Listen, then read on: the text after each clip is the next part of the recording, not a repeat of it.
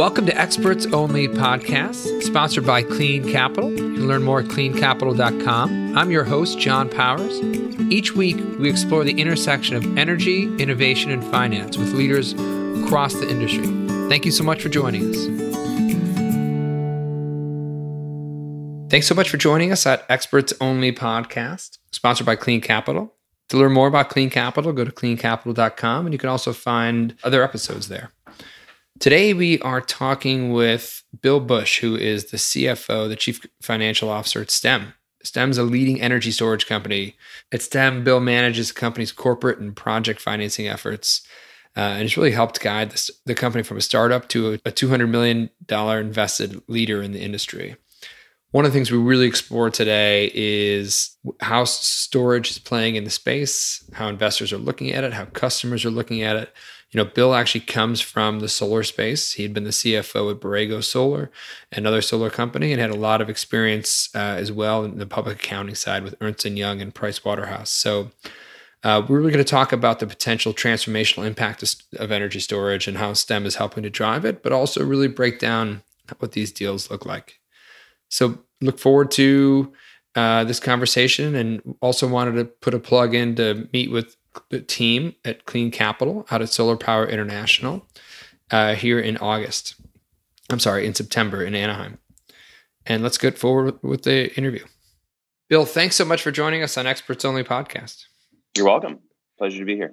So, I want to talk a little bit about your your personal journey in the space and how you ended up uh, becoming STEM's CFO. But before getting into uh, STEM and you know you've worked across uh, the industry in the solar side the semiconductor side but you've also worked in you know a lot of non-energy spaces including in accounting at ernst & young and price waterhouse so was it finance first energy second? Like what was your um, what was your draw uh, into sort of the accounting space and then later on to the energy space yeah i think the accounting space is somewhat simple i mean after you know kind of in the my last semester at at Cal, it became pretty obvious that um, you know the, the, end was near, and my parents were you know going to cut me off pretty soon. Right. So, so, so a job was a uh, job was important, and actually, a friend of my father's uh, had suggested that public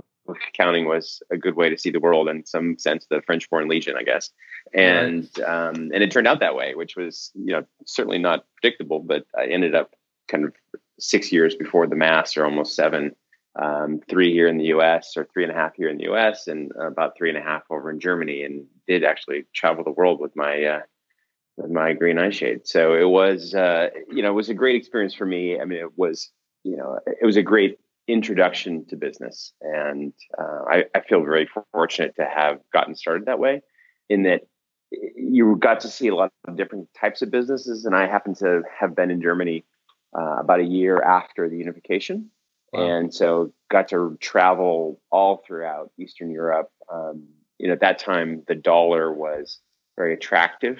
And so there was a lot of acquisitive activity, particularly between US uh, in German companies, but also in uh, Czechoslovakia or what was then Czechoslovakia, right. um, Hungary, Poland, and you know many of the eastern, uh, you know, the former Eastern Bloc countries. So um, it was a pretty exciting time to have been over there, and as a result, it kind of, you know, I would say, you know, you only get so many adventures in life, and that was certainly a, a great starter one for me, and kind of set up a whole bunch of other um, things that, that transpired after that. So so I would have to say I wouldn't say it was necessarily planned, but it, it certainly worked out pretty well. Right. Where were you living in Germany?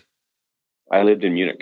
Oh, beautiful. I was uh, yeah. stationed in just north of Frankfurt for a few years when I was in the army, oh, and yeah. absolutely loved it over there. And so, coming from Germany, did you go back to the Bay Area?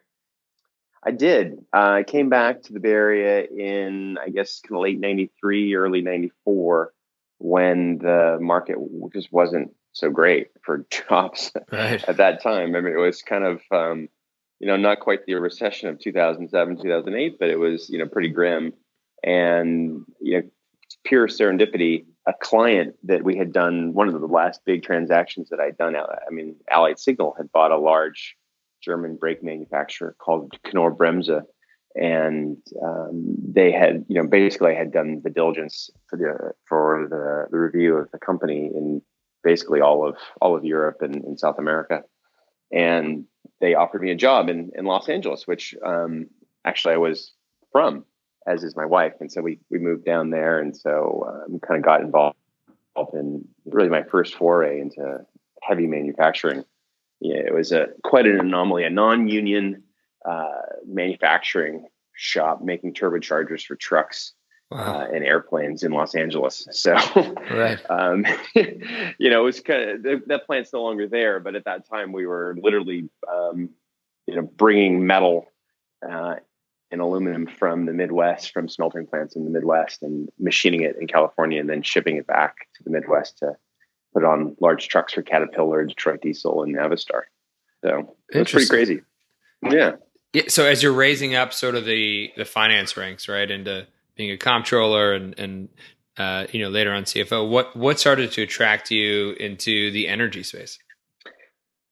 You know, I think um, I was always I always have been interested in uh, conservation. I mean, way back when I was a Boy Scout and all that sort of stuff.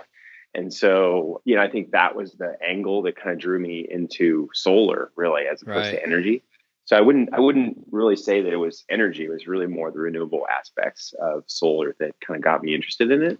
Um, and then from there, just you know, you know, having had a, a pretty strong finance background, raising money and, and doing a lot of um, assistance with pre-public and public companies, um, solar was a you know particularly in the 2007 2008 time period was a you know a high growth area that had just had a lot of opportunities going, and so it was kind of a natural fit for me. When you walked it, so was Borrego your first role in the solar space? No, I worked for a, a smaller company called Solar Semiconductor, which was a um, it was a U.S. company, but we were um, focused on the Indian market, and we actually oh, um, built a um, module manufacturing plant, both cell conversion and um, module assembly in India, in a, in a city called um, boy, I'm spacing on the name right now. Um, that's right. that's terrible. Um, in uh, in central India. So um, you know, we kind of got started right there uh, doing that, and uh, and then that company unfortunately um, ran into some trouble. It was it was basically an OEM shop. Um, for SunPower and for Q cells, and that you know the the market for the manufacturer of panels became incredibly difficult. I was actually talking with a friend the other day, and what we used to charge to assemble the panels in India, mind you, is actually more than you would pay for a full panel today. Wow, that's amazing.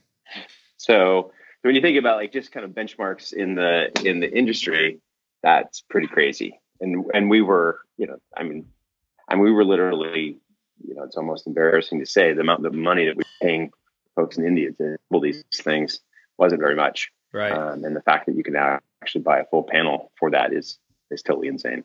So you've sort of seen the whole spectrum of really the market, right? In the hockey stick that's taken off, you know, sort of post 2008 and you know, in in your role uh, on the the the accounting side and the CFO side, the finance side, you know, what are what are the things that that you know, what are some of the big lessons you've you've learned as that that hockey stick really hit? And I think you know, certainly, I think folks really almost to the exclusion of really what happened on the financing side. And, you know, I mean, maybe that's because it's, you know, maybe my focus or where I spend a lot of time, but I, I think the cost certainly enabled the market. So it certainly expanded the TAM or, you know, however you want to think about, you know, how many systems can be installed. But a lot of the innovation that, that made solar um, the powerhouse that it's become is really on the finance side. That yeah, um, it became an asset. It became an asset class where you know certainly when I got started in I guess it was kind of late 2006, looking at solar and helping some friends out do some you know, some money raising and that sort of thing. I mean, solar wasn't an asset class. Nobody was investing in solar in any kind of institutional way, and you know it was really kind of in the you know really on the margins. And that innovation that occurred, I mean, certainly you know a lot of it's on the residential side because those are the, the bigger companies you know, Sunrun, Solar City, right. those, those, sorts of guys. They've kind of taken up a lot of the, you know, say the the top line headspace of folks. But you know, there's been a ton of innovation um, that's occurred that has made solar an investable quantity um, for large uh, institutional customers and, and clients to, put money into. And so, um, you know, do you think about that from that standpoint? And it's it's been a it's a, been a pretty wild ride. Yeah, it's interesting. I mean, you talked about the the panel example. You know, the, the efficiency that have happened across that the entire market. Uh, obviously, in the financing side, I mean, this is what we do at Clean Capital, right? Is we we've now taken that efficiency and now taking it to a a new market of investors. And I think you know we'll, we'll see. We're not we're a little bit further away on storage, but but storage is newer and it's a it's a it's a less mature market, but it's really coming on, hitting that hockey stick, and you guys are right in the middle of it. So going from going from the solar space to to STEM, what sort of what what, what was the thing that attracted you there, and then you know in that sort of talk a little bit about about STEM and and what you do. Sure, and so I think what attracted me to STEM was the ability to get in on a on the ground floor of a newer industry. I mean, much like when I got into to solar uh, in 2007, you know, it was really a, it was an industry. I mean, it's still obviously growing substantially, and you know, there's more to do there. But storage is is probably more similar to what solar was in the kind of 2008, 2009, maybe 2010 timeframe. And so that was, you know, having spent, you know, a significant part of my career in in startup and startup style opportunities, the storage opportunity was was just too good to, to pass up. And I think the STEM team, uh, you know, our CEO John Carrington has been in the space for now. I think he's in his fifth or sixth year as CEO of STEM. You know, you just had a you had a group of folks that had pretty deep energy and uh, had been around the block in some larger corporations and you know had seen you know big stories uh, and and been an integral member of the in the growth in those stories. So to me, it was it was kind of a you know it was kind of a natural fit where I looked at the the executive team that was in place then, the market itself, and some of the what I thought I you know the financing innovations could be, you know, having ported a lot of that stuff or the ability to port that over from solar. And so for STEM, it it just kind of made you know a lot of made a lot of sense for me. I mean, I think as you know, and as a company, what we're really focused on much like we were in solar was is you know, bringing energy independence to our customers with a focus on the commercial industrial space. I mean, we do it um, with the batteries, but really where all the smarts are is in all the software. Right. Um, you know, we, we have a branded solution called Athena, uh, and that's really where all of the intelligence is. I mean, the you know much you know the batteries and solar panels are are strikingly similar in that they don't have any intelligence in them whatsoever. I mean, both are reacting to other things, panels reacting to you know the sun coming up and, and shining, and really that's that's it. I mean, there's really there's no intelligence associated with that stuff at all.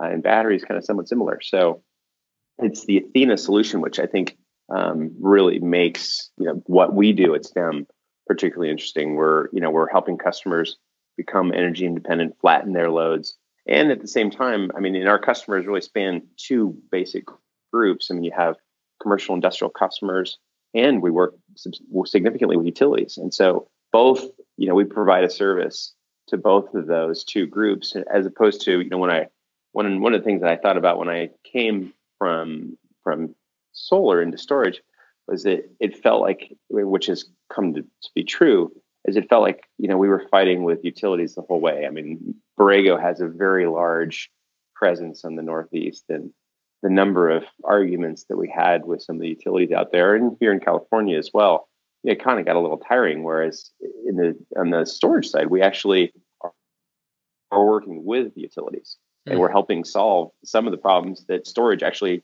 you know, honestly has created on the grid. And so, um, you know, not not that those problems aren't aren't solvable, but I think um, you know, so you're kind of you're not really in that adversarial position um, that we were before, and so uh, you know that was that was definitely an attractive component of this as well.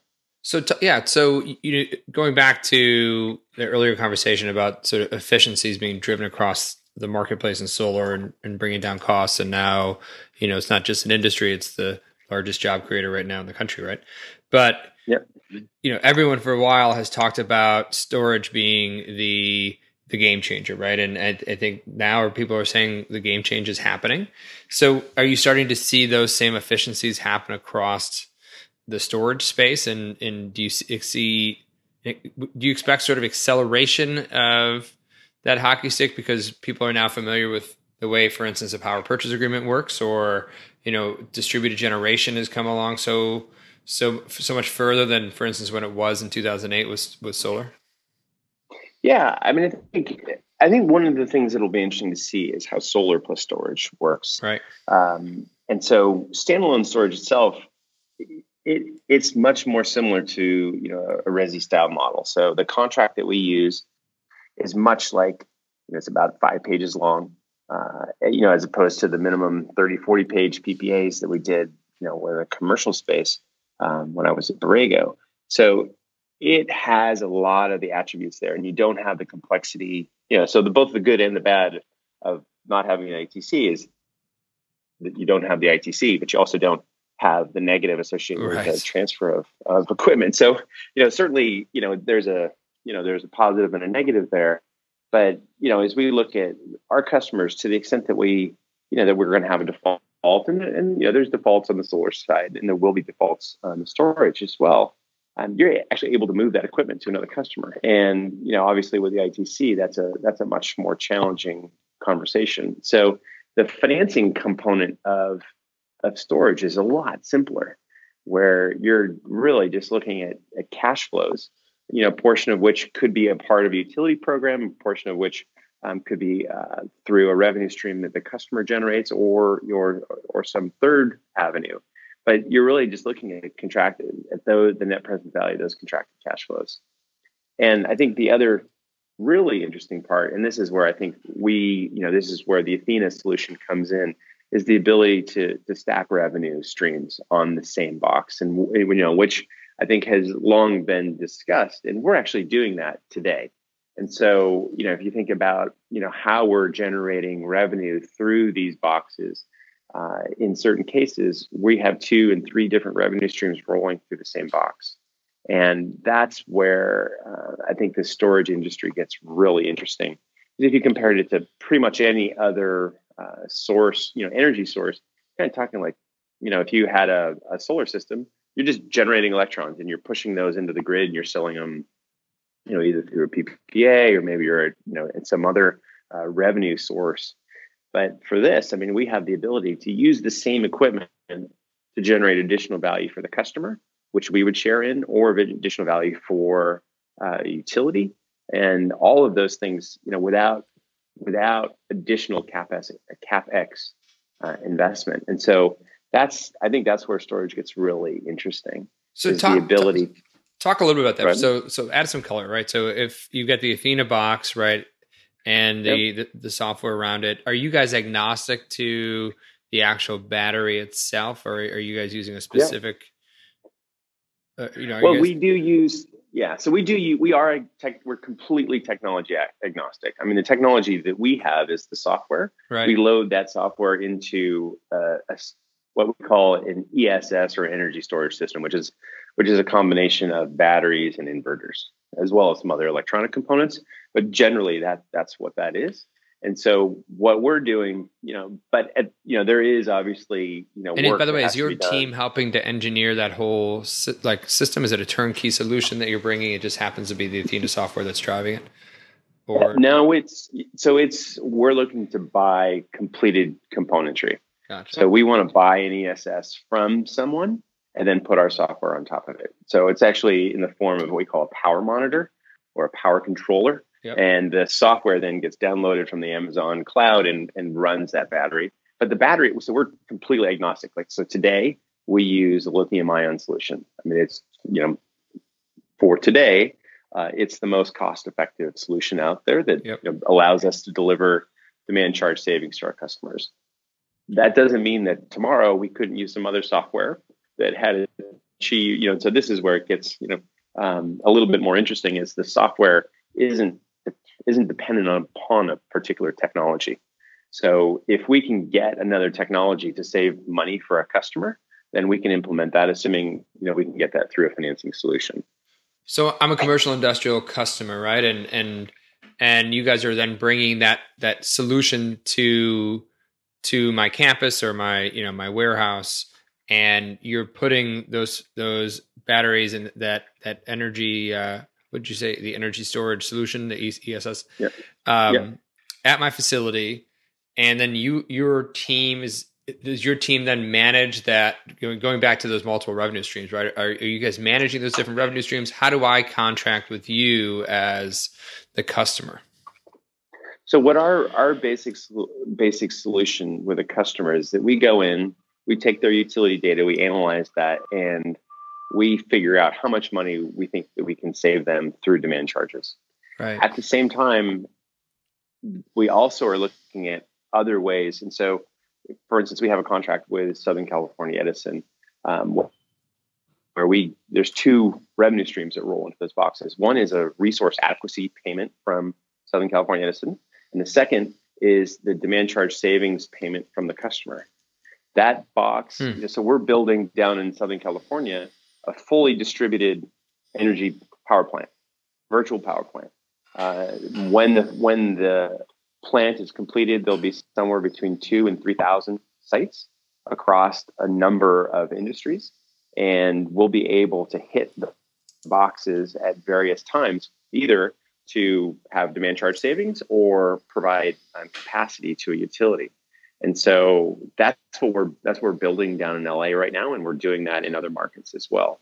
So that's an example, a, hard, a concrete example of a, a system where we're we're with a particular installation generating multiple revenue streams using the same equipment. Now, there's a possibility that we could third revenue stream in there. So, as a for instance, here, like in Northern California, what we do uh, generally is there's SGIP revenue. So there's right. actually three revenue streams. So you have SGIP revenue, which is obviously is an incentive program. Then you have demand charge savings to a customer, and then you can also enroll that system in DRAM.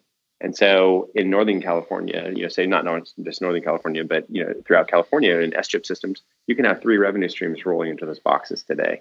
So the question becomes, can I continue um, to increase the amount of revenue that that box can generate while managing the battery, right? So you can't like crush the battery throughout. And this is right. where scale comes in, where you want to, you know, so if I want to be able to deliver, you know, energy in a DRAM program, I, I need a network so that you know, because you can imagine, you know, think of across a number of customers. Like, so I have, you know, manufacturing plant, and maybe I have a school. Well, schools aren't great because batteries can't export. Schools, you know, aren't so great after four or five o'clock. Right. You know, they don't the have weekends. get load. Right. Yeah, or the weekend, summer. Right. Right. you so, uh, you know, so they're not great from that standpoint, but they are great, you know, for certain time periods. And so, what you really want to have is a fully distributed base of customers across a number of industries so that as you know say as a DRAM call comes i can you know then this is really where the logic of the software comes in is it can you know, discharge against a school saving power for that manufacturing plant later in the afternoon Interesting. So, and just just for our listeners, so for folks that don't know, S chip is the self generation incentive program in California that basically provides uh, a lot of incentive based financing to to things like fuel cells or energy storage. And DRAM is the demand response program, right? That that you guys are right. actively would, would actively call on uh, a company like STEM to to help them balance the load. One, so if if I'm the customer, right? For schools, maybe not be the biggest example, but I'm I'm a, you know I'm a I'm a FedEx warehouse facility, right? Or I'm a uh, I'm a Walmart. Your your benefit to us is we're saving money by not having to pay the demand charges. That's right to the utility. Yeah. So the way the yeah the way a utility bill works, and and this is probably unknown to a lot of folks, is that you your demand charge rate is set based on a 15 minute interval during your month. So the way this thing is, you know, so you could be, you know, just on your best behavior throughout the month. And if you miss in a particular 15 minute cycle, then your demand charges can go through the roof. And so that's really where what the, the predictive nature of the Athena software is, is it's looking at your, you know, both your historical trends and what's going on in the market. And it's setting what we call um, peaks so that you are below that particular peak.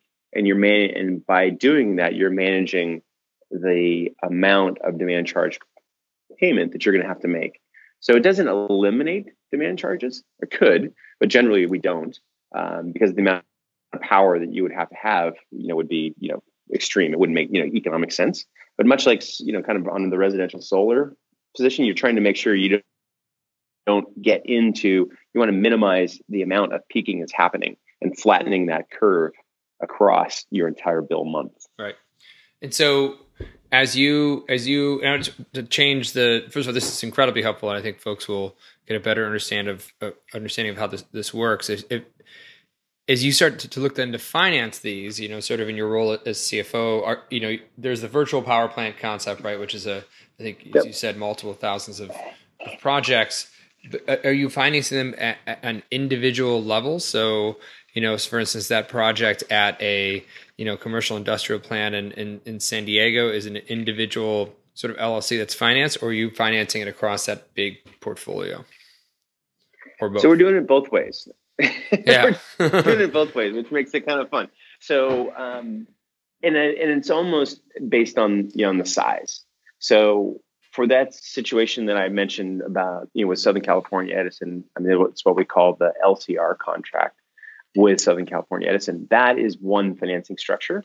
It is effectively like a bucket that we're filling. So we're finding customers, we're deploying batteries, we're signing uh, we're signing demand charge savings agreements with those customers, and then we're enrolling them in this LCR program with Southern California Edison, which which allows them to uh, get this resource capacity payment, and you get an additional energy payment when Southern California Edison calls or makes a call uh, to our our virtual power plant, our VPP.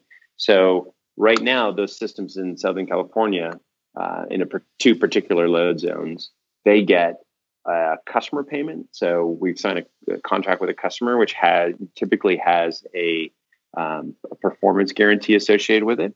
And then we have uh, a contract with Southern California Edison, which brings a fixed monthly payment hmm. and a variable payment uh, based on how many times uh, Southern California Edison calls the battery. So those, you know, so those systems have three payments today. Um, and then, you know, like I mentioned, you know, in SGIP territory, which is California again self-generating incentive program, um, those can have as many as two or three um, revenue streams associated with those boxes. So that's stacking of revenue, and then in other markets in Hawaii, um, we we do even more stacking there um, that's really where this industry gets pretty interesting. Yeah, I mean, the, the, the more know, stacking, the less variable, right? The, the, the exactly the, investors, yeah. of course, I mean, that's great too. Yeah, exactly. Because you know, you think about it from this. You know, I have no additional capex, so effectively, the that additional revenue that rolls in, you know, to the extent there's any variable expense associated with the generation of that, which largely there's none um, that just rolls right to the investors. And so it becomes very interesting um, from the standpoint of a financing uh, opportunity. And do you guys so own and operate then those those systems because of the software? You've got teams that'll that'll that'll roll out to site if necessary, or are you contracting that out? No, so we own yeah, so we are owners and operators. So we're really a full stack developer. Right. So we do the initial site development, um, we do the construction, all the so we outsource the actual construction work. Uh, then, you know, so we'll we will then enroll the systems in whatever particular programs, and then we'll operate that across uh, the contract time period. Excellent. And so, um, you know, obviously, you know, we're, we're using an investor to to help us um, finance these systems, but that's you know, our, we're we're involved through the entire um, value stream. Right. And so, kind of your earlier question was, do we do it? You know, kind of so we have buckets. So, you know, generally, if the systems are, you know, kind of think of the way we finance things are almost from a programmatic standpoint. So, like that LCR program is one kind of structure that we're doing. Then in other territories, we are, you know, much like solar was, single asset, single LLC. Interesting. And so it really kind of depends on market system size, uh, and a couple of other factors like that. Bill, this is really helpful. I think you know. I think there's so many questions in the industry of how this works, and you know, how if, if for instance, if I'm a, a customer, if I have, I have a solar site, you know, how would I engage with with the stem or, or, or another storage company to tie in? And you know, I, I agree with you. It's going to be really exciting to see where that part of the industry goes because it's it's sort of the next step forward for for for most of us, and I think really uh, on the investor side, understanding what those packages start to look like. Um, yep. it, it, will be real exciting. So I know uh, yeah. Paula and your team wanted me ask a bunch of policy questions. I'm going to have her on another episode to talk about policy because that's a whole different ball game here. And uh, yeah, she's much better versed at that. Yeah. so I, I would I would defer in all of those questions, anyways. Yeah, that's good because I feel like you know for for the energy procurers out there, they're they're wrestling with 50 different energy fiefdoms, right? When you talk come down to policy yeah, and how exactly. do you how do you if, you know storage is great in California, probably not going to be able to pull it off and here in Virginia yet, right? So exactly, yeah, it's yeah. I mean, I think that's the you know that's the common problem in the U.S. I mean, you know, but I think one of the things that we're very focused on, and I think this is a big difference between, you know, say my solar past and my storage present and future, is that we're we're focused on markets where we can deliver the services that Athena provides on a non-incentive based methodology. Right. So no no ITC and you know really SG I mean SGIP as a as a percentage of our business is declining pretty rapidly.